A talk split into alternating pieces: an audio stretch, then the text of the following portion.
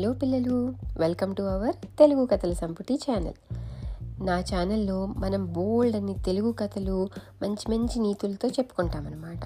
నా ఛానల్కి కనుక ఫస్ట్ టైం విజిట్ చేసినట్లయితే దీన్ని సబ్స్క్రైబ్ చేసుకోవడం మర్చిపోకండి. అలాగే ఈ కథలన్నీ మనము ఏ పాడ్కాస్ట్లో అయినా వినొచ్చు. సరేనా? కథ స్టార్ట్ చేద్దామా? ఈరోజు మనం చెప్పుకోబోయే కథ పేరు పరుస వేది. భూషయ్య రంగమ్మల ఒక్కగానొక్క కొడుకైన చంద్రం చాలా తెలివైన వాడే చురుకైన వాడు కూడా. తండ్రి భూషయ్య మంచి మనిషిగా పేరు తెచ్చుకున్న బట్టల వ్యాపారి. ఆయన తీసుకున్న కొన్ని నిర్ణయాలు భాగస్వాముల ద్రోహం కారణంగా వ్యాపారంలో పెద్ద నష్టం వాటిల్లింది. ఆ విచారంతో మంచం పట్టిన భూషయ్య కోలుకోలేక రెండేళ్ళ క్రితం మరణించాడు. మిగిలి ఉన్న కొద్దిపాటి ఆస్తిని ఆయన చేసిన అప్పులు తీర్చడానికి అమ్మ వలసి వచ్చింది.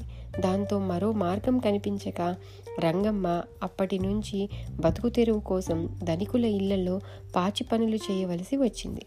కొడుకు చంద్రాన్ని బాగా చదివించి ప్రయోజకుణ్ణి చేయాలన్నదే ఆమె లక్ష్యం. అయితే పదమూడవటి ఏట అడుగుపెట్టిన చంద్రానికి తన తల్లి ఇతరుల ఇళ్ళలో పనిచేయడం చిన్నతనంగానూ తీరని అవమానంగానూ తోచింది. ఈ విషయంగా అతడు తల్లితో తరచూ తగులాడుతూ ఆమెకు మనశ్శాంతి లేకుండా చేసేవాడు. తనకు తండ్రి లేకపోవడం గౌరవంగా బతకడానికి తగినంత డబ్బు లేకపోవడం పెద్ద లోటుగా భావించి బాధపడేవాడు. అప్పటికప్పుడు ధనవంతుడైపోవడానికి మార్గం ఏదైనా ఉందా అని ఎప్పుడూ ఆలోచిస్తూ ఉండేవాడు. ఇలా ఉండగా ఇనుము ఇత్తడి వంటి లోహాలను బంగారంగా మార్చవచ్చునని దానిని పరుసవేది అంటారని ఆ వైద్య ఆ విద్య బైరాగులకు యోగులకు తెలుసునని ఎవరో అనుకుంటుండగా విన్నాడు. ఆ క్షణం నుంచి ఎలాగైనా ఆ పరుసవేది విద్యను నేర్చుకొని తాను అప్పటికప్పుడే ధనవంతుడైపోవాలనే కోరిక చంద్రం పసి మనసులో గాఢంగా నాటుకున్నది. అప్పటి నుంచి ఊరికి ఎవరైనా సాధు సన్యాసులు వస్తే బడి మానేసి వాళ్ళ వెంట తిరిగేవాడు. కానీ వాళ్ళెవ్వరూ పరుసవేది తెలియని తెలిసిన వాళ్ళు కారు. కొంతమంది సాధువులు తాము అన్నీ త్యజించిన వాళ్ళమని తమకు బంగారంతో పని ఏముందని ఎదురు ప్రశ్న వేసేవారు. మరికొంతమంది అటువంటి విద్యలు లేవని అయినా చిన్నపిల్లలు వాటి గురించి ఆలోచించకూడదని మందలించేవారు. ఎవరెన్ని చెప్పినా చంద్రంలో మార్పు రాలేదు. రంగమ్మకు కొడుకు విషయం అంతుపట్టకుండా పోయింది. ఒకనాడు రాత్రి భోజనానికి కూర్చున్న చంద్రానికి కంచంలో అన్నం పెడుతూ ఈరోజు బడికి రాలేదని పంతులు గారు చెప్పారు. ఎక్కడికి వెళ్ళావేంటి? అని అడిగింది రంగమ్మ. చంద్రం సమాధానం చెప్పకపోయేసరికి రంగమ్మ మళ్ళీ అదే ప్రశ్న అడిగింది. దాంతో కోపగించుకున్న చంద్రం చివాలున లేచి చేయి కడుక్కొని ఇంటి నుంచి బయటికి వెళ్ళిపోయాడు. ఏం చెప్పడానికి తోచక రంగమ్మ లోపల దిగులుతో కుమిలిపోసాగింది. చంద్రం కొంతసేపు అటూ ఇటూ తిరిగి గ్రామదేవత ఆలయంలో అరుగు మీద పడుకొని కొంతసేపటికి అలాగే నిద్రపోయాడు. అర్ధరాత్రి సమయంలో ఏవో మాటలు వినిపించడంతో చంద్రం మేలుకొని పక్కకు తిరిగి చూశాడు. ఒక బైరాగి పద్మాసనం వేసుకొని కూర్చొని ఏవో మంత్రాలు పైకి వినిపించేలా ఉచ్చరిస్తున్నాడు. చంద్రం లేచి మెల్లగా వెళ్ళి ఆయన పక్కన కూర్చున్నాడు. కళ్ళు తెరిచి బైరాగి నువ్వు చంద్రానివి కదూ? అంటూ పలకరించి వాణ్ణి గురించి అన్ని విషయాలు చెప్పాడు. చంద్రానికి ఆశ్చర్యం వేసింది. వాడు అందరూ సాధువులను అడిగినట్టే బైరాగిని కూడా మీకు పరుసవేది తెలుసా అని అడిగాడు. బైరాగి తెలుసు అన్నట్టు తల ఊపాడు. చంద్రానికి పట్టరాని సంతోషం కలిగింది. తాను కూడా వెంట వస్తానని తనకు పరుసవేదిని నేర్పమని బైరాగిని ప్రార్థించాడు. అందుకు బైరాగి నాయన చంద్రం పరుసవేది అంటే రసశిల. అది సోకితే ఏ లోహమైనా బంగారంగా మారుతుంది. అది రసవిద్యకు సంబంధించినది చాలా రహస్యమైనది. దానిని నీకు నేర్పరా నేర్పడానికి నాకెలాంటి అభ్యంతరమూ లేదు. అయితే అంటూ ఆగాడు. ఏమిటి స్వామి? అని అడిగాడు చంద్రం. ఆ రసవిద్యను సాధించడానికి ఎంతో జ్ఞానము పట్టుదల కావాలి. చాలా శ్రమించాలి అన్నాడు బైరాగి.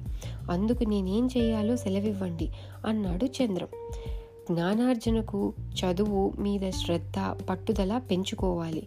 అంది వచ్చిన ప్రతి మంచి అవకాశాన్ని శ్రద్ధాశక్తులతో వినియోగించుకోవాలి. నిన్ను నువ్వు తక్కువ చేసుకోకూడదు. అన్నిటికీ మించి అహర్నిశలు నీకోసమే శ్రమిస్తున్న మీ తల్లికి సహాయపడాలి. రహస్ రసవిద్యను సాధించడానికి ఎన్నో ఆటుపోట్లను తట్టుకోవాల్సి ఉంటుంది. కనుక దీక్షతో శారీరక దృఢత్వాన్ని కూడా పెంచుకోవాలి. క్రమశిక్షణ కావాలి.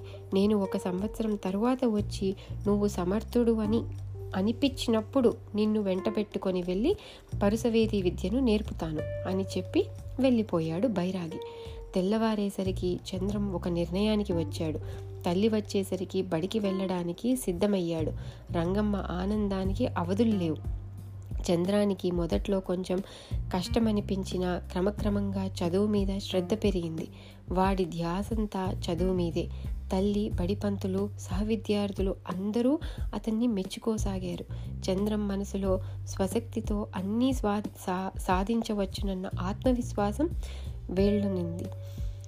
అతడికప్పుడు ఎంతో సంతోషంగా ఉన్నాడు.